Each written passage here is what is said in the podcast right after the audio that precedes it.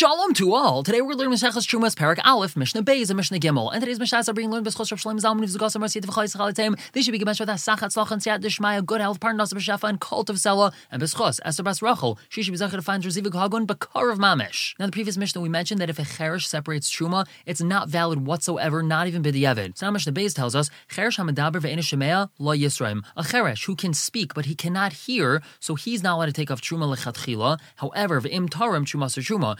If he took off Truma, it's valid. The reason why lechatchila is not allowed to separate truma is because he can't hear the bracha he's making. He's able to make the bracha because he could speak, but since he can't hear it, lechatchila he shouldn't be separating truma. However, since the bracha is not ma'akev, b'diyevet, if he took off truma, it's valid. And now the Mishnah tells us a very important piece of information. Cheresh shedibru makayim, the cheresh that is spoken about in the vast majority of places across Shas, she'eni lo medaber, he's a person who cannot hear or speak. The standard understanding of a cheresh is a deaf mute. He's deaf, he cannot hear. He's mute, he cannot speak. Say for a few different times where that's not the definition, the standard definition of a cheresh is someone who can't hear or speak. Moving on to Mishnah Gimel now, talking about a katan. As we mentioned, Mishnah Aleph, if a katan takes off truma, it's not valid at all. Here we have a different opinion. Mishnah Gimel tells us katan shloi hevi shtei cyrus. If we have a katan, he has not brought two cyrus, which means he hasn't brought two pubic hairs. He is not bar mitzvah yet. Rabbi Yehuda, Rabbi Yehuda tells us truma sa truma. His truma is valid. Rabbi Yehuda argues with the Tana of Mishnah Aleph, and he doesn't agree with his drasha. The Tana of Mishnah Aleph has a drasha me'es kol ish from every single ish, from every single man.